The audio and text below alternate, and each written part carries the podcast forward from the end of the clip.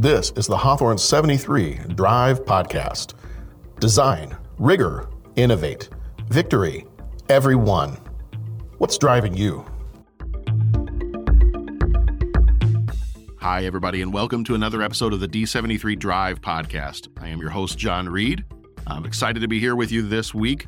This week is everyone. So we're talking about assistive technology, tools that would benefit all students in your class, regardless of whether they have a need for some type of accommodation using the technology or assistive technology. These are things that all students can benefit from, these types of settings, if you set this up on your devices.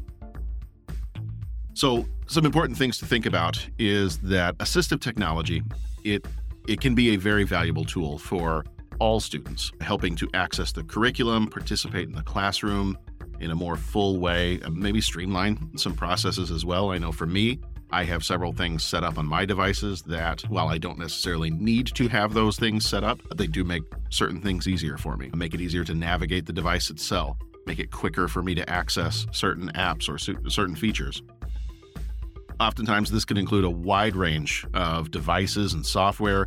A lot of times we think of like text-to-speech tools, adaptive keyboards and mice, specialized software for reading and writing. It can also include more advanced technologies such as eye-tracking devices, which also is built into your iPad if you want to explore uh, some of those eye-tracking features, and augmentative communication systems as well. I know we've said it before, but there are a lot of built-in tools and features on our Apple devices that we have. We have the iPads at the elementary level, and there are just so many tools that are built in to those devices well, without having to go look elsewhere for something. Number of accessibility features on all kinds of Apple products. If you happen to have an iPhone, you, you have an iPad oftentimes, and a Mac computer. Some of the best ones, I mean, these are ones you may have used in the past, but in terms of being readily available on the Apple devices, you have VoiceOver, which is a screen reader that can read aloud the text and elements on the screen, allowing users who are blind or have low vision to access their device. There's the zoom feature, allows users to magnify the screen up to fifteen times its normal size, making it easier for people with low vision to see the content on the device. Inverting colors is also another helpful tool. Switch controls, students, and not just students, anybody can control the device using a switch or other input device. That could be an external device, or you can set up settings on the iPad itself to be able to use a kind of a virtual switch on screen to do that. Closed captioning, that displays captions for audio content on the device, and that can be helpful at, at any point in time. I know oftentimes my own kids, if they were going to be watching something on T V, we put the captions on when they were really little. So I figured if you're going to be watching T V, I'm also going to make you read something at the same time. So that was the that was the curse of having a dad who was an English teacher and a mother who was a librarian.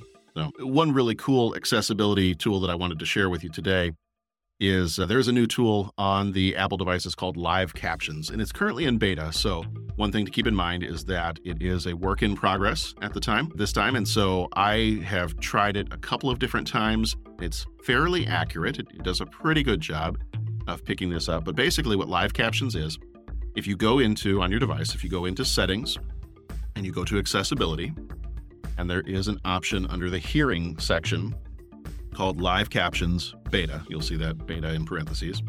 You tap on that. You can turn on live captions. You can change what the appearance looks like for the live captions. And while we don't have students using FaceTime on their devices, you can turn on live captions in FaceTime. So if you are using that as a tool, you can turn that on as well. Basically what then happens is you get this little, I have it on my screen. I'm look, actually looking on my screen right now. I have this little icon that looks like a little speech bubble with a sound wave on it. And if I open that up, I have, it says live captions, and it is, it says listening. I have a couple of different buttons here. I have a pause button, I have a microphone button, and I have a button that can cause this to go full screen. Basically what's gonna happen when I have this turned on, uh, and if I don't want it listening, I just hit pause, and it can shrink it back down into a little teeny tiny speech bubble icon that'll just sit on my screen and off to the side. Basically what this will do is any app you go into, YouTube, any app that has any kind of spoken content to it, this will listen to that spoken content and it will automatically generate captions for that content. So it does not have to be an Apple, it does not have to be an app that offers its own closed captioning. This will create closed captioning for any app that is on your phone that provides spoken audio. So it's it's really kind of cool. I mean, there are some ways. I did try it on a couple of different YouTube videos. As long as the person is speaking clearly, it's fine. I did test it out with some things that I thought maybe the, the speech wouldn't get picked up as well. For example, I'm a big Star Wars nerd, so I thought, well, let me put the trailer on for one of the Star Wars movies and see how well it picks up Darth Vader's voice or something that's maybe not a typical sounding voice.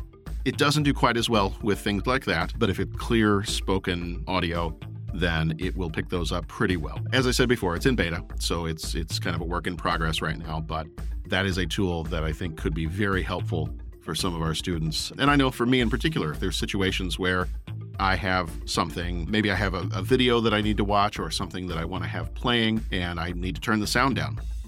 If the app that I'm in doesn't currently offer captions, this is a great way for me to turn that on for any app that I have on my phone. That's just one. I just wanted to share, you know, one or two little things with you here. So there are other options with closed captioning and transcripts that you can have created using the accessibility features on your phone. So there's all kinds of great features on here and all kinds of different changes you can make. And, and one thing to keep in mind with this is this really is something that anyone can use. Another great tool that anybody can use on your devices. I use this one on my phone in particular. So if you have an iPhone, this one is kind of a pretty cool one. If you go to settings and then to accessibility, then there is a section called touch. If you go to the touch section and then scroll down, there is an option there called back tap. And I have back tap turned on right now. And I have a couple of different options, double tap, and I have triple tap.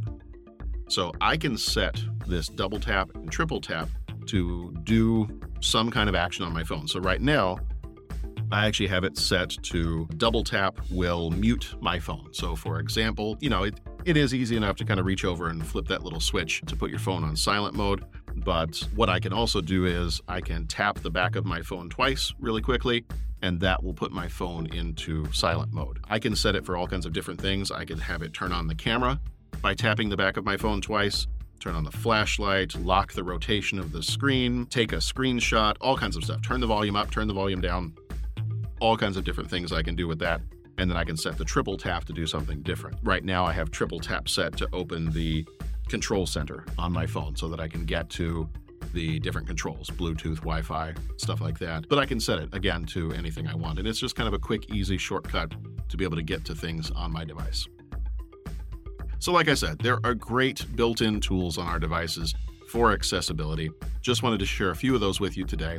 Also wanted to let you know that because we've got the winter break and holidays coming up, this will be, uh, since we're on the E of Drive, we are. This will be our last episode before we head off on winter break. So be looking for new episodes. When we come back, we'll start back over with D, design, and start the process all over again. So thank you all so much for joining us each and every time we have these little episodes here. I've been hearing from a lot of people that they're enjoying this because it's a quick, easy thing to listen to on their drive, whether to work, from work, when you've got a moment, and, and that people have enjoyed hearing from your colleagues at some of the different buildings. If you have someone that you would like to recommend, or if you yourself have something that you'd love to share on the podcast, let us know. Feel free to reach out to me, Reid, J, R E I D J, at hawthorn seventy-three dot org, and let me know, and would love to, to get in touch with you and, and talk a little bit more about that. But we have a lot of fun doing this, and I really hope that all of you have a very restful winter break. Enjoy your time, and uh, we'll just look forward to seeing you back here when we come back in January. All right, thanks, everyone. Thanks for joining us on another episode of the D seventy-three Drive Podcast. Design, rigor, innovate, victory, everyone. What's driving you?